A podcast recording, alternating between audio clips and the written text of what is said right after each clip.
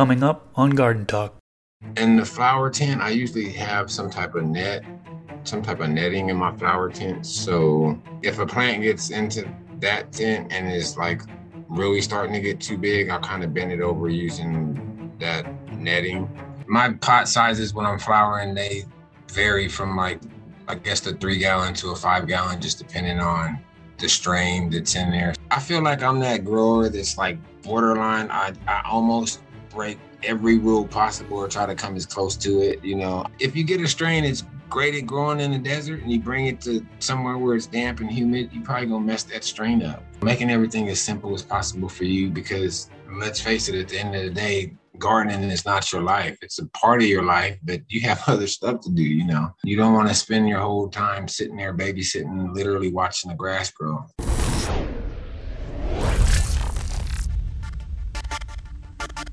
What's up, everybody? If you that don't know me, my name is Chris, aka Mr. Grow It, and you're tuned into the Garden Talk podcast. This is episode number 14. In this episode, I interview Mr. Sparkzalot. He is a YouTuber with over 3,000 subscribers, and he's been gardening for five years. He grows citrus trees, leafy greens, herbs, and medicinal plants. In this episode, we talk about indoor gardening in small grow tents, or this is really for small spaces in general. Don't forget to hit that thumbs up button and subscribe to the channel if you haven't already. If you're listening to this podcast on one of the podcast platforms such as Apple Podcasts, please leave a rating and review. We're actually up to about 35 ratings on Apple Podcasts. So thank you so much to those 35 people who have taken the time to leave a review on there. It really helps out the podcast tremendously. And if you're liking these episodes and want to support the podcast even more, you can do that through Patreon. The link to that is patreon.com slash Mr. Growit. And if you're watching this on YouTube, I'll leave a link down in the description section below. I hope you enjoyed this episode. Let's get into it. All right, Mr. Sparkzalot. Welcome to Garden Talk. How you doing today? So far, so good, man. Hanging in there, bro. I woke up this morning, so I'm blessed. You know, like my hat say, blessed. nice. Well, I'm definitely glad that you uh, were able to tune in to the podcast today, join us today. We've actually been talking for uh, quite a while now. I feel like it's been several years since we kind of first found out about each other online. Uh, you know, you have a YouTube channel, I have a YouTube channel, and I know you tuned into my live streams a couple times. I tuned into your live streams a couple times. So here we are finally talking face to face through video chat. So appreciate your time today. Yes, the the world has bumped us into each other once again. so, uh, for those that don't know who you are, can you tell us a little bit about yourself and how you got into gardening? I'm a small, pretty much home closet grower, I guess, for the most part. Um, I pretty much started in Nevada, like when we went recreational out here and it was kind of legal for me to grow, so to speak. I mean, it, when I first started, it was kind of still in the gray area ish, but um, after it went rec, or before it went rec, I got my medical. But once it went rec out here, stuff kind of got a little bit more lenient. So I kind of started growing just to, I guess, get my feet wet a little bit. But shortly after I started growing, I started reading a little bit more up on different strains, medicinal strains, and um, kind of in hopes to find, I guess, a, uh, a aid from my mother. Like she's got some health issues, and at one point in time, she was on around seven or eight different medications, and I started making her um, like oil, or I would make her edibles and whatnot, and she would use that and pretty much alleviate or, or she got rid of the majority of the prescriptions that she was taking. So it just kind of made me feel good to be able to produce something, you know. You could almost say in your own backyard. I don't have a backyard. It's in my closet in this instance. But like, you know, when you can grow something kind of on site or produce something on site that's not necessarily chemically altered and you know i'm not in the science coat with the beakers and everything sitting up messing with nature so to speak you know i don't know it just makes me feel good so i've been pretty much in love with it ever since and here i am now i guess i, I wish i had more space you know one of these days hopefully i'll get be able to kind of i guess expand or at least upgrade a little bit but for my space and area, I just kind of make do with what I have, you know, take it from there. nice, nice. And now you have a YouTube channel. I know you've been doing it since 2016, I believe. You have over yeah. 3,000 subscribers. So uh, that's awesome. Congrats on that one. I know you do like live streams, you do chill smoke sessions, uh, garden updates. So you get a variety of things on your channel. Um, and for those that are watching this or tuned in to YouTube in particular, I'll leave a link to his channel down in the description section below. And if you're on one of the podcast platforms, such as Apple Podcasts or Spotify, just go to YouTube and type in Mr. Sparkzalot. Uh, it's spelled S P A R K Z A L O T. And then you'll be able to find his channel and, and check out what he has there. So before we get into the nitty gritty on your grow tent setup and growing in small spaces, um, uh, you know, I really want to first address what you have as your primary goals, right? So everybody has their goals for their grow. If you talked to me eight to 10 years ago, I would have told you my primary goal was to obtain as high of a yield as possible. That's not everybody's goal, right? I think some people jump to the assumption that everybody's goal is a high yield. That's not really the case for everybody. These days, yeah. I'm focused mostly on simplicity, how to make things easier in the garden. Uh, and I've also been focusing on efficiency, so reducing that electrical consumption. What would you yeah. say your goals are? What are your primary goals for your garden? When I first started off, I was kind of like you. I think I wanted that. I was just pushing for uh, two things. I think I wanted to save myself some money. You know, as far I wouldn't have to go out and buy that bag as much. You know, so to speak, or that and my main goal was just I guess yield, you know, to try to get as much as I could. And um, over the years, I've kind of strayed away from that for the most part, especially trying to work more with like medicinal strains and trying to kind of zone in on the strain from my mother. It's been more just like quality for me for the most part. Um, yield, I mean, yield is good, but if you have a pound of something that's like, eh, compared to, you know, a half a pound or a quarter pound of something that's A1 or, you know, top notch, I mean, I guess it's all up to the person at the end of the day, you know. But overall, now, my my my overall, I guess, ex- expectation out of the garden is just like my quality for the most part and to make sure everything you know kind of just runs smoothly. Um, fortunately, like I started growing around the LED era, so I I didn't have to go through the HPS and the HID and all these extra other lights that you know the old school growers went through, kind of with them higher electricity bills. And honestly,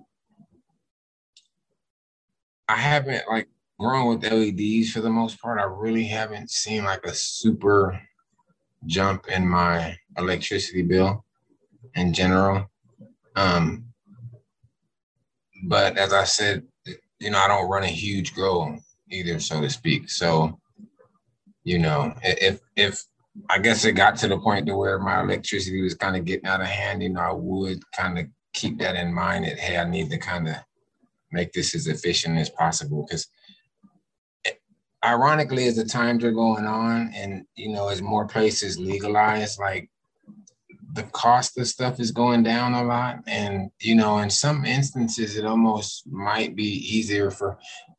And I'm not trying to discourage anybody from growing, but if you're paying more in electricity and you know items for your grow and more to keep up with it than it would cost you to go to a your local produce market or dispensary or whatever you know, it kind of defeats the purpose unless you're doing it with a specific purpose, you know, such as breeding or you just want variety of something that you can't get, you know, where you're at at the moment in time. But I, I, I don't know. I, I, feel like for the most part, I, I like to concentrate on the quality of the product, you know, especially working with strains, trying to help ease my mom's ailments and whatnot. You know, I just want her to have the best.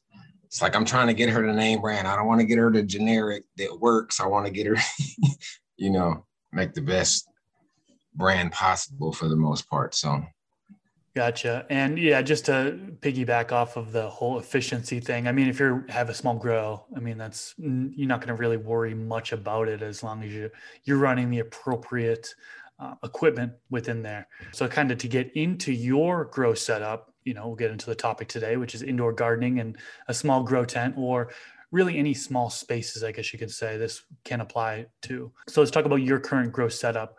I know you grow in a smaller tent can you tell me a little bit about your setup, like what size grow space, lighting, equipment you have in there, so on and so forth? Well, currently I I have a a two by two by two.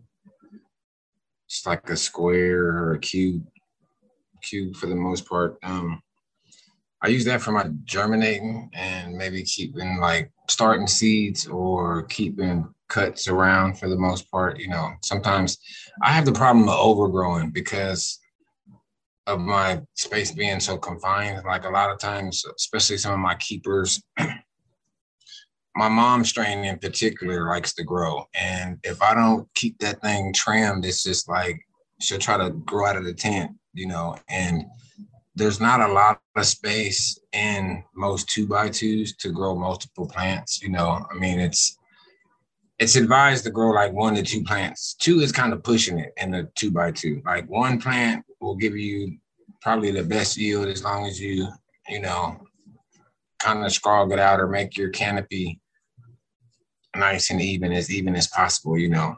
But my two by two by two is uh my germination tent, and I'm running just regular. I think it's a four bay, like it, it was a T5 setup or T3, something like that. But I found some LED bulbs for it. So that's kind of reducing the electricity usage of the light. I really haven't noticed any, I guess, yield difference in that specific tent, but we are talking about a small, like a small area. And, you know, the light's not the, I forget how many watts my, my little four bay uh, light thing is, but I've had it for the longest. So, um, You know, if it's not broke, don't fix it.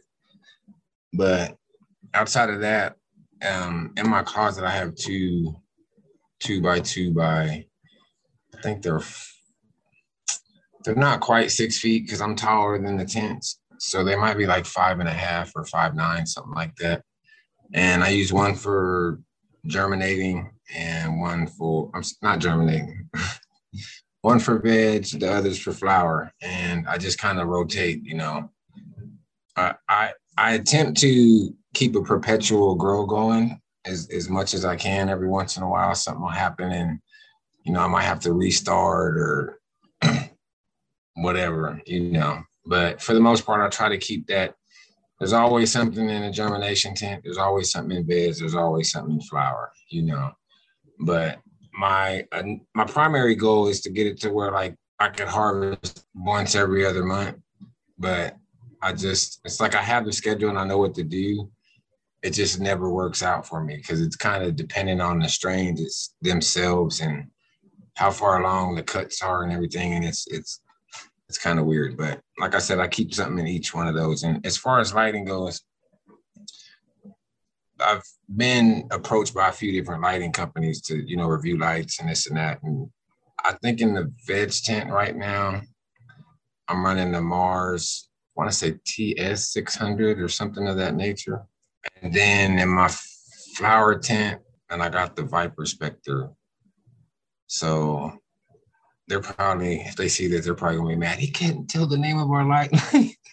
I'm sorry, I just I don't have it written down right now. But I do have videos for them on my channel. So, you know, anytime I get a new light or something, I'll do a unboxing or a review. And if I have a promo code or anything like that, you know, I'll put it all in the description of my video. So I think both of my flower lights are considered 1000 watt LEDs or whatever. So they're not the highest end, you know, but they're not like the lowest end. So my yields are fairly decent. But then again, I'm not I'm not really trying to push that pound of plant envelope. You know, I'm more like I said earlier. I want that the quality.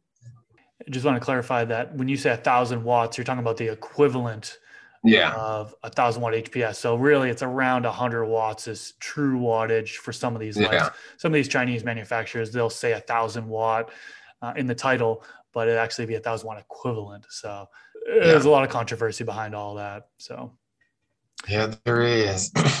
But as far as you know, in a two foot by two foot grow tent, when you're flowering in there, you mentioned that one plant, sometimes two plants. You think sometimes two plants is pushing it. Now, when you have two plants in there, what size grow pot do you typically use, and what type do you use? The plastic, fabric? Idealistically, I would like to keep one plant in my flower tent, but I can't, like, just because of the fact that I like varieties and it's a must that I keep at least one of my mom's plants in flower pretty much at all times so I can kind of keep up with her, you know, that I don't want to call it medicine, but her herbal supplement, so to speak, you know. And um, then I push the envelope of my two by twos. Like I, depending on pot size, a lot of times I put anywhere from one to maybe four plants in my two by two, and I can fit four or five gallon pots you know, one in each corner. If it's is it the best decision? I'm not gonna, you know, I'm not telling you to do this at home, kids. This is just something that works for me, you know, and I know that it could be better if I put that one plant in there. You know, my yield might be a little bit better. But to me, it's just uh, like I said, I'm a stickler for variety. I want to have some flavors. You know, I kind of get tired of using the same thing over and over again. I don't know if they call it burnt out or whatever. I just, I, don't know. I like a little bit of variety. You know, that's one of the reasons you go to the beer aisle and it's a million beers right there. Like if we all just wanted one type of beer in the world, then there would just be one beer, but there's not. There's a variety and I like variety. So I like to keep a couple different plants in there. But my pot sizes when I'm flowering, they vary from like I guess the three gallon to a five gallon, just depending on the strain that's in there. Some of my strains, my mom's strains a heavier feeder, so I usually keep that in a five gallon. And you know, some of the other strains that I know aren't as heavy feeders, I might get away with putting a three gallon in there. And I've had it a time three five gallons and then two three gallons in in my plant in my tent. So it's like I'm a bad landlord that just likes to pack I need as many tenants in my garden as I can get, you know. Do you do uh, plastic pots or uh, fabric pots, air pots? And then are you in soil or coco or, or what? Been in soil pretty much since I started. Um, I've tried coco running coco straight. I've tried running, you know, like different mixtures. I ran organic, like I made a uh, a super soil probably about two years ago. I, I um, I forget the name of the book, but I think his name is the Rev or something like that. Um, yeah, True Living Organics by the Rev. Yeah. Yep. I, I, picked that book up a while back and made one of the super soils or whatever you want to call it from in there. And in all honesty, I just watered that specific grow, and that was probably some of the best quality that I've ever had. And the batch of soil that I made, like it kind of cost me a little pretty penny to get that batch together.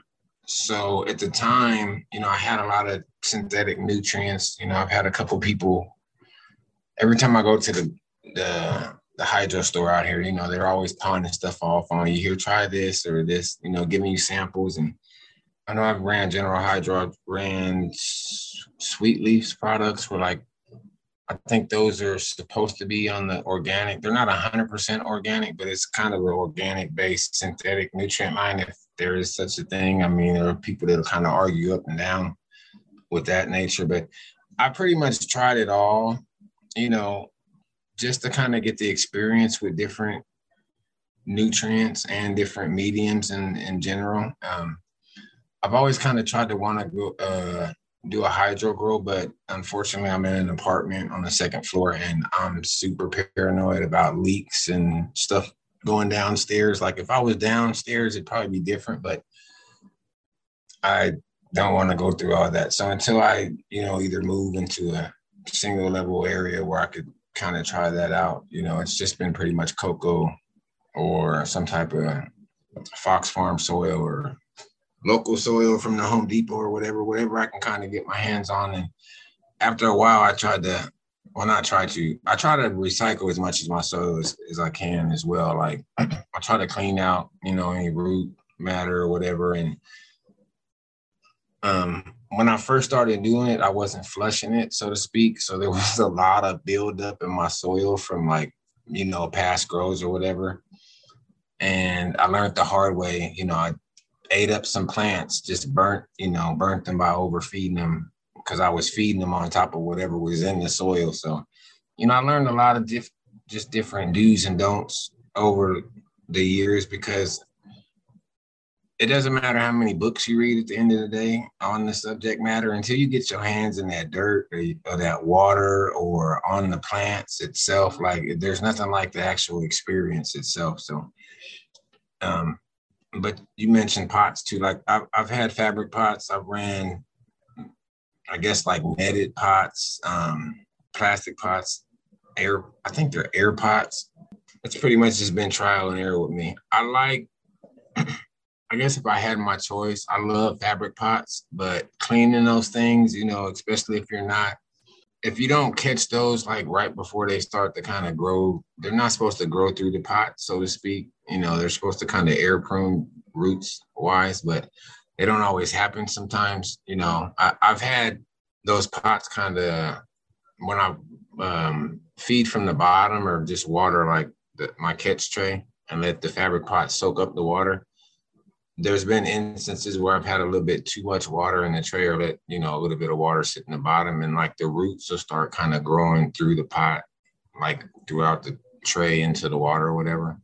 So it does help with air pruning a little bit, but it doesn't like alleviate the problem, you know. And getting that plant out of there was like a pain in the butt because I ended up kind of pruning the roots myself, pulling it away from the pot or whatever, you know.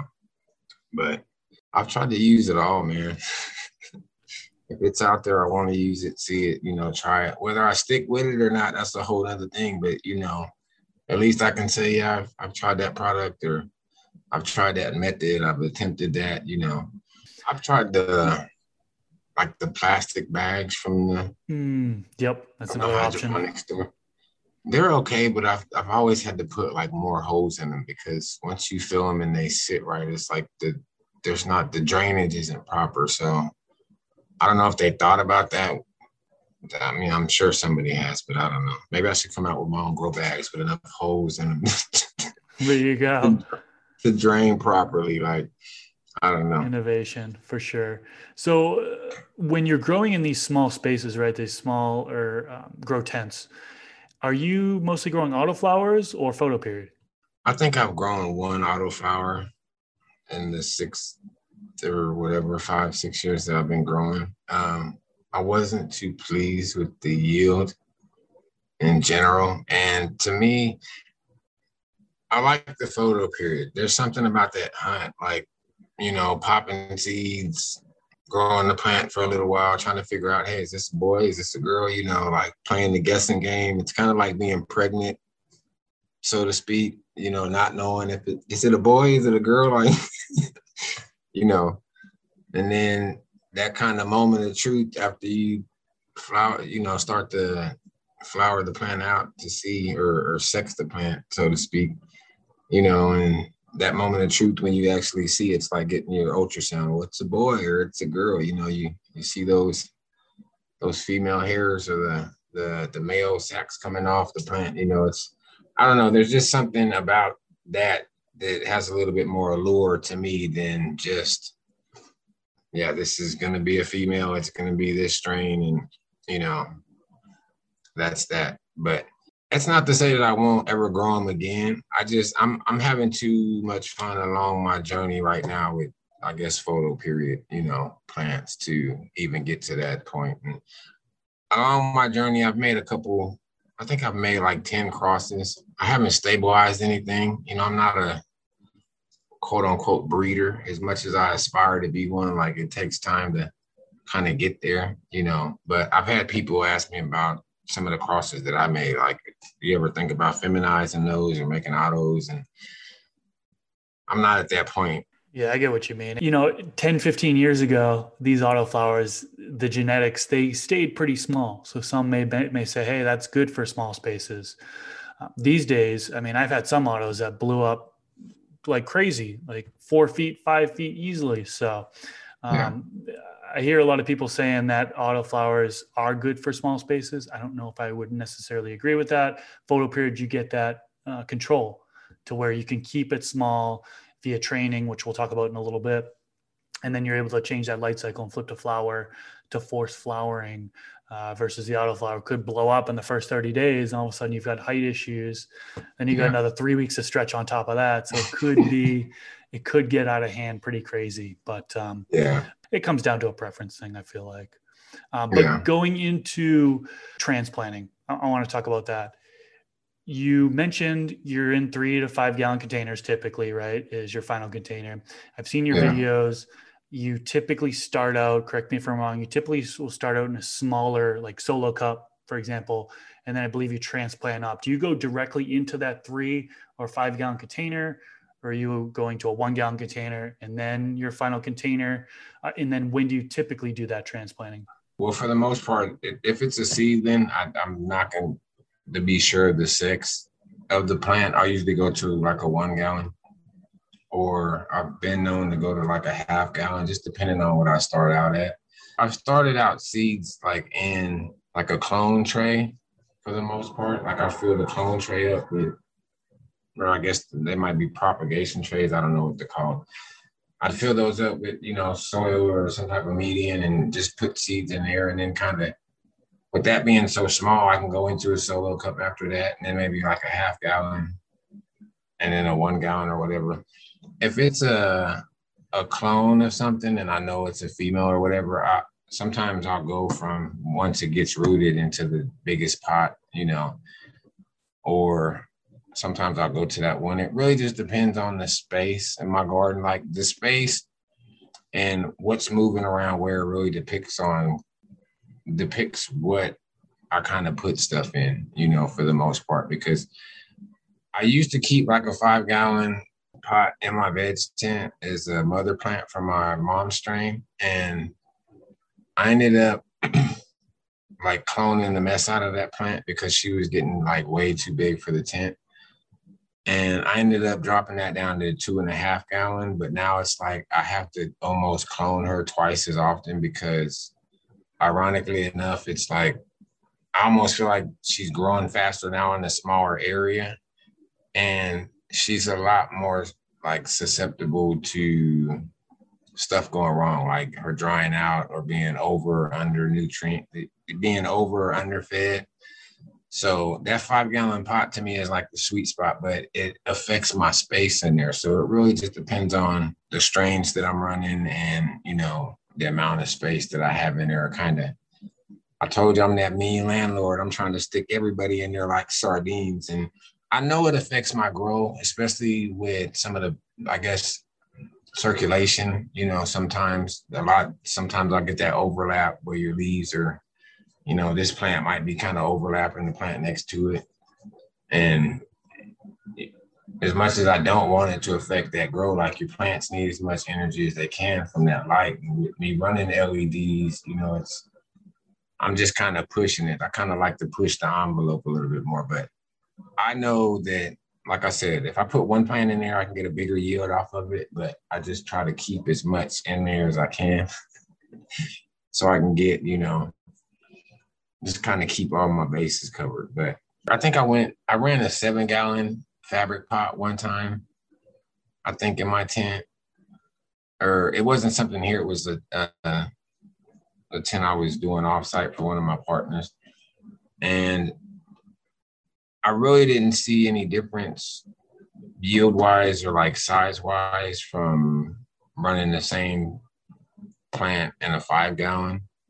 But I mean, I really didn't do a scientific. I didn't measure both yields and you know what was being fed and the lighting. There was two different lights, so it's possible that the bigger median area gave off a bigger yield, you know, but I don't know. I really don't see a big difference between the yield and like I guess when I did that five gallon and the seven gallon. But I notice when I do when I flower out in like either two and a half or three gallon or a five gallon, like there's a big difference in yield there, you know. So like I said, I just I, I want to try it all. but I think that's my sweet spot for the most part. Is like flower. I like to keep something, you know, I flower out in a five gallon. Um, veg is anywhere from a half gallon to maybe a two and a half gallon pot. And then in germination, you know, I I think I have like some little pint size pots that like you get when you go Home Depot and buy your little starters seedlings or whatever. I got a bunch of those off a show that I did a long time ago that some folks were getting rid of. So I kind of lucked up on that. But I'm almost like you, whatever's around, because I've had, you know, I've tried so much of everything. It's sometimes I look in my tent and there's a fabric pot, a, a five gallon Home Depot's, you know, paint bucket that I put holes in and a couple plastic bags and this and that. And it's like, man, you have the just to throw to garden over here. But it works, you know, and at the end of the day, I think that's all you can do is do what works best for you, you know. So going back to plant training, you know, when you're in small spaces, you have height restrictions, you have uh, space restrictions just in general. What do you typically do for plant training in order to keep those plants, you know, small within that growth space? Usually in the germination stage, I really don't do too much to them. I mean, as they're seedlings, they're small cuttings. I I really don't do too much to them. Um, sometimes if it's if I do have a seedling that to me I feel is growing a little bit too fast, I might like crop it or super crop it, whatever. Cut the top nodes off once it gets past like its fifth set of leaves or whatever. And um, I'll let it sit maybe the germination tent for probably about another week before I put it in the, the veg tent. And in the veg tent, I mean, I've used anything from um, what do they call it, garden tape, like the green garden tape, and kind of, you know, loosely taped around limbs and kind of bent them down and taped it to the pot. You know, if, if I'm using a plastic pot in that instance, um, I've used string in in the past to kind of tie, you know, branches down to kind of slow them from grow growing as high as fast and promoting, I guess, a bushier canopy as well.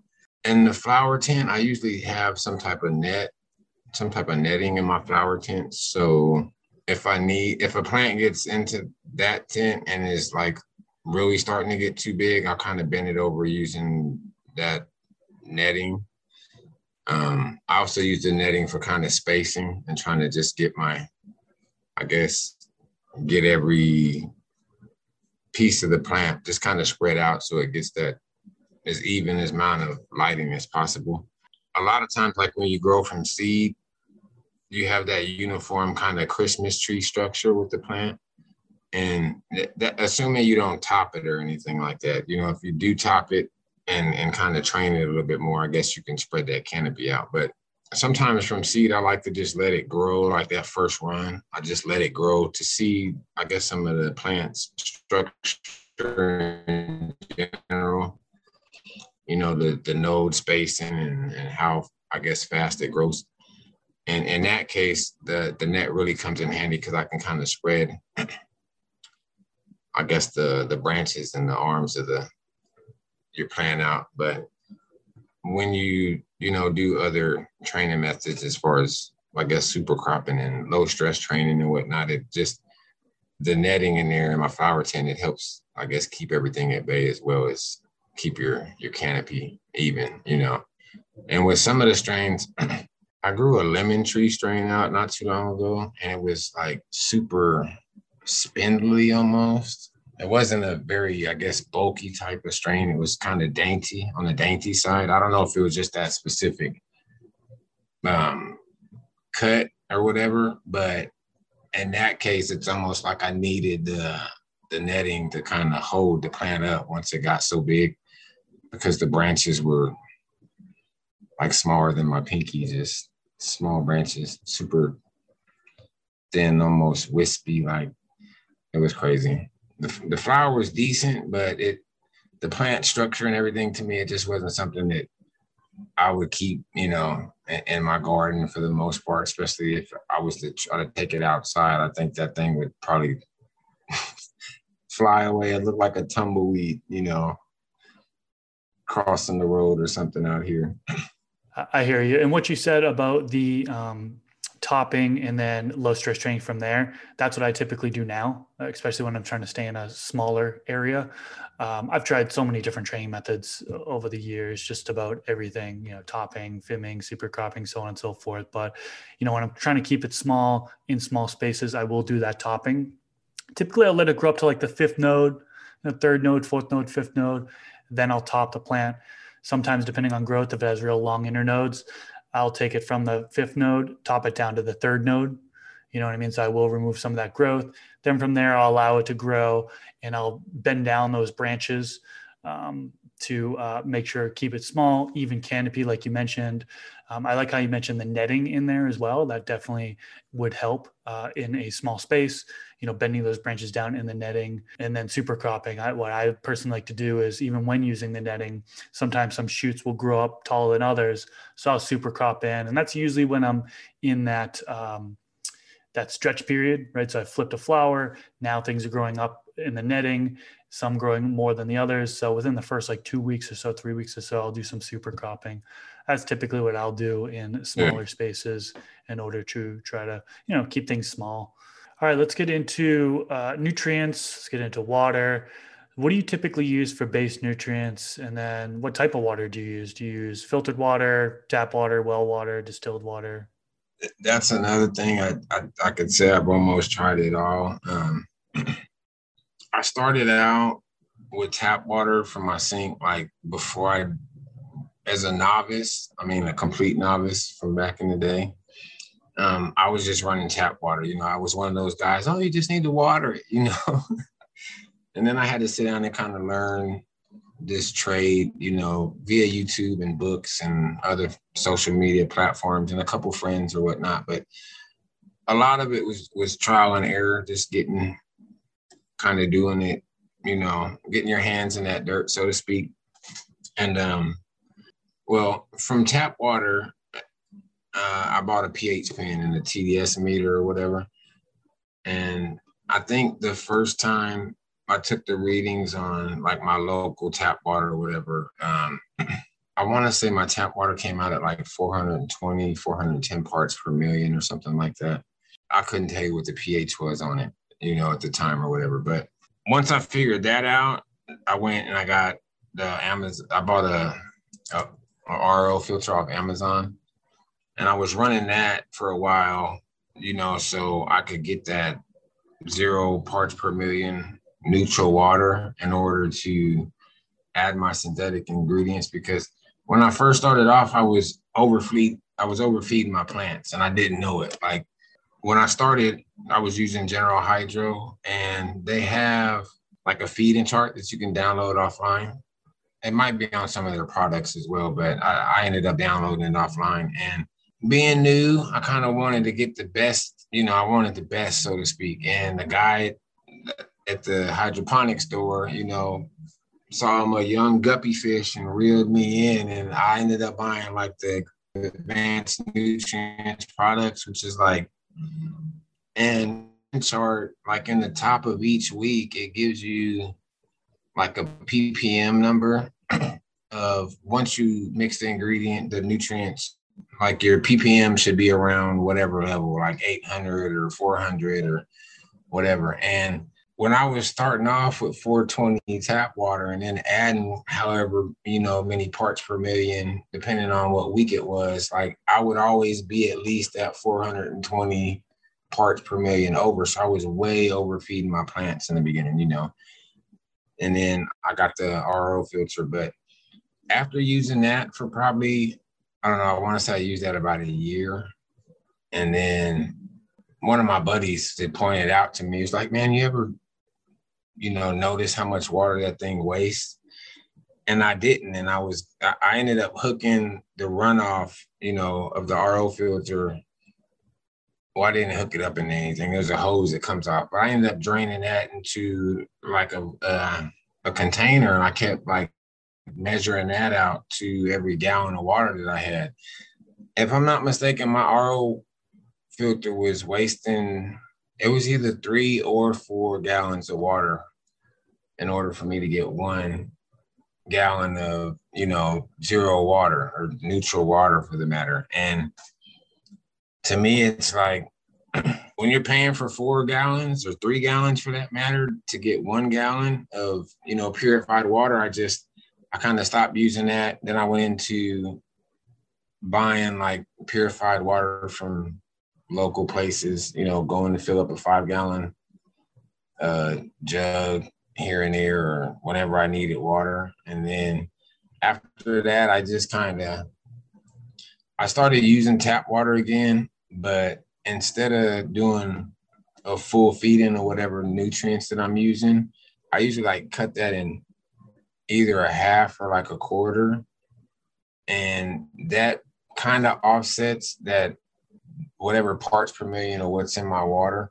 The negative about that though is at any given moment, you know, in our your city tap water, there could be what, whatever nutrients. You know, they, they try to keep it at a parts per million at a very low, I guess, rate, but you never know what's in your water. Is there iron from the pipes in there? Is there more copper or zinc or whatever's in the water? And I always try to let it sit for a couple days so any chlorine and I guess chloramine or whatever will kind of evaporate off of there before I use it.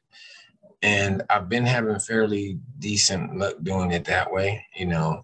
But I'd like to go back to doing the RO water if I could find a better RO filter. But even at the end of the day, I mean, I, I think I've looked on Amazon and they've got up to like the one to one ratios. But there's something about wasting a gallon of water to get a good gallon of water. To me, at the end of the day, it just doesn't seem right, you know? Yeah, three gallons to one gallon, uh, one gallon to three gallons is about right for the RO water now. I'm in the same boat as you as far as the waste. I actually had a podcast with, with somebody else, uh, Doggo the Hut. Not sure if you know who he is, but uh, he had mentions that he takes his um, the drain line and he'll actually use it on his outdoor plants. So he's not wasting yeah. that uh, additional water, which I thought was pretty cool. And that's something I'm transitioning on to. But uh, yeah, as far as you don't know what's in your water, um, the chloramine letting its uh, sorry chlorine letting it sit out for 24 hours so it dissipates. Chlorine yeah. will, chloramine won't. Um, now, luckily, we live in Las Vegas. We don't have chloramine in our local water. Um, yeah. But there are some places that do. So for anybody watching that, you might want to check your local local water report, see if you have chlorine or chloramine, because you would take um, different routes for that. And I believe you can just filter out the chloramine if you had chloramine instead of chlorine. Um, yeah. All right, let's move on to temperature and humidity. What do you typically run for temperature and humidity in your small grow spaces? See, this is another one of those questions that a lot of people are to probably be I feel like I'm that grower that's like borderline. I, I almost break every rule possible or try to come as close to it. You know, I, I know the ideal humidity is what is it? Or the ideal temperature is in between 80, what, 86 and something. I'm in Vegas, it's hot as hell. I like I said, I have the two by two tents. I have two of those, and I pretty much let my tent do what it does. I, I have my air conditioning on my house at 78, so it kind of goes off the ambient temperature of that. I also run my LEDs, so it usually doesn't get over maybe 90 in my tent, which is it's high, it's pushing it. In the summertime, I've seen it go over that, but I'll usually just kick the air down a little bit more and it'll kind of keep those temperatures down. Um, the LEDs work a lot. It does not alleviate all your heat, but it does work a lot. You know, like I said, I didn't really come up in that light bulb grow generation, so to speak. I didn't have to do the HIDs or the ballasts or all that extra stuff, you know, that I guess are a little, a lot, you know. I know they busted Gorilla Grows for temperature readings because of the lights being so hot back in the day. Not to say that they couldn't do it maybe with these LEDs, but I think you'd have to have a lot more or something like that, you know. So I just kind of let my tents just, you know, humidity wise, whatever it is in there, I think it's the watering and the feeding days are, I guess, the days that is is it's as humid as it's going to get in my tents, you know, for the most part.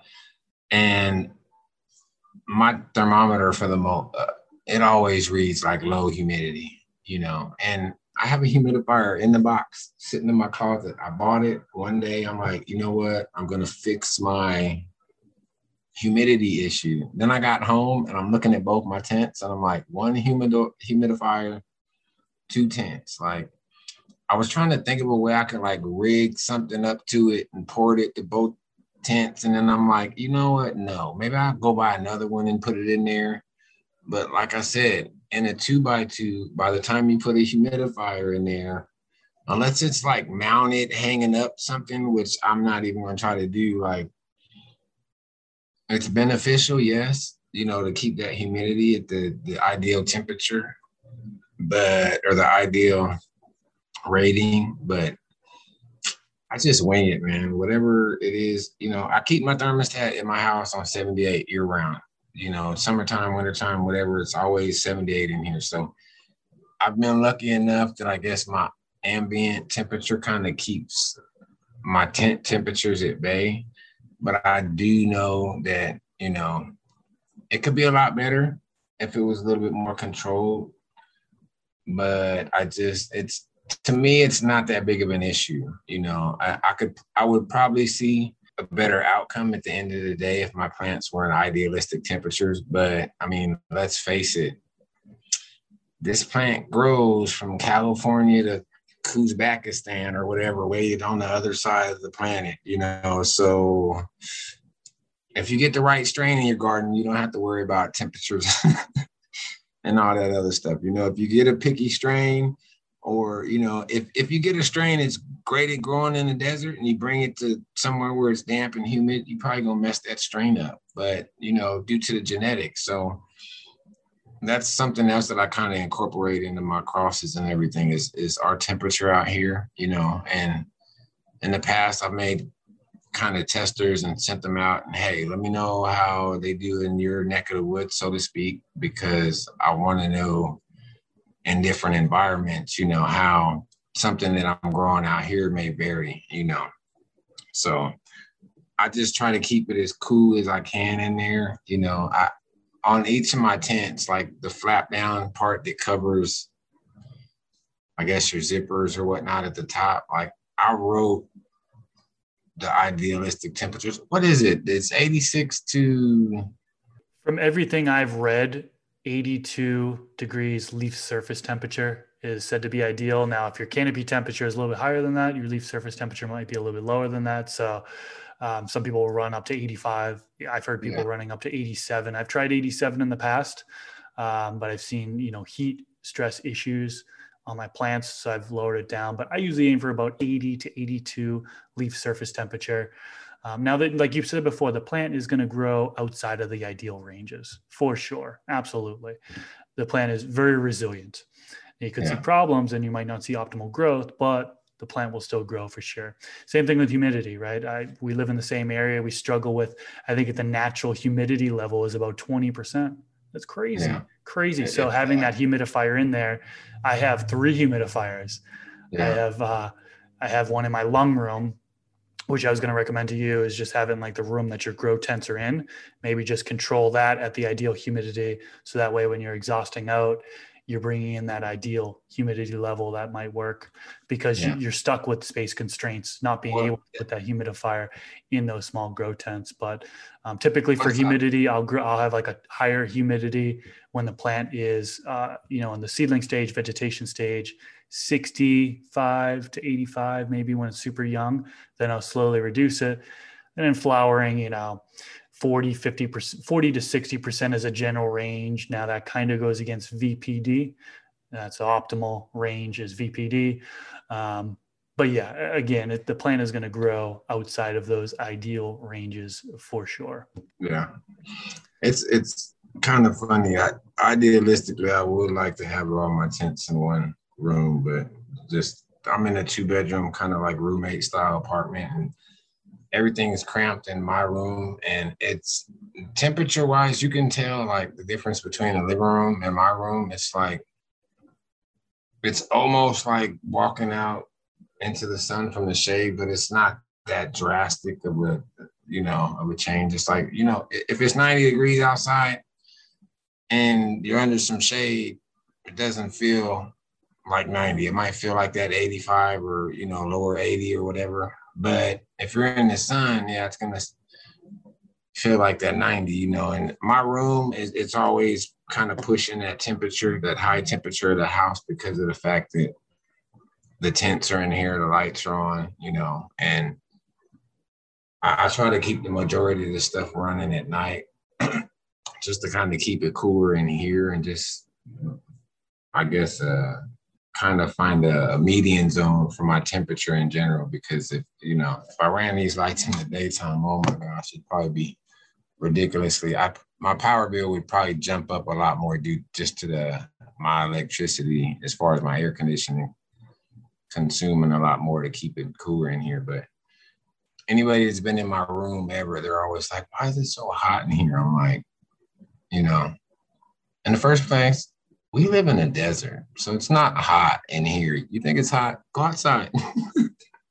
I aim to get into everything in the one room sooner or later. If I if I can get a three bedroom, but yeah, I like I like to get a house, and you know, I got grow stuff all throughout my apartment, kind of scattered. You know, there's old stuff in a bin over here, and you know, my, my master bathroom kind of has the majority of my nutrients and some spare pots and whatever. And I would love to get everything in one room and just kind of concentrate on that one specific area. And you should see me sometimes. I'm transplanting. I got to go in this room to get a pot and over here to get, you know, some great white or some type of root and inoculant or something, you know. And it's just like, man, if everything was in one spot, I wouldn't have to do all this. But that's my goal sooner or later is just to get everything in one spot either that or my child's gonna have to hurry up and turn 18 so I can kick her out and take her. Room. Give me your room. No, I'm just playing. I'm not kicking her out. She's probably gonna be the one to take care of my old self when I turn however old and can't do it no more. I can see it now. uh, yeah, it would definitely be easier to have everything all in one area.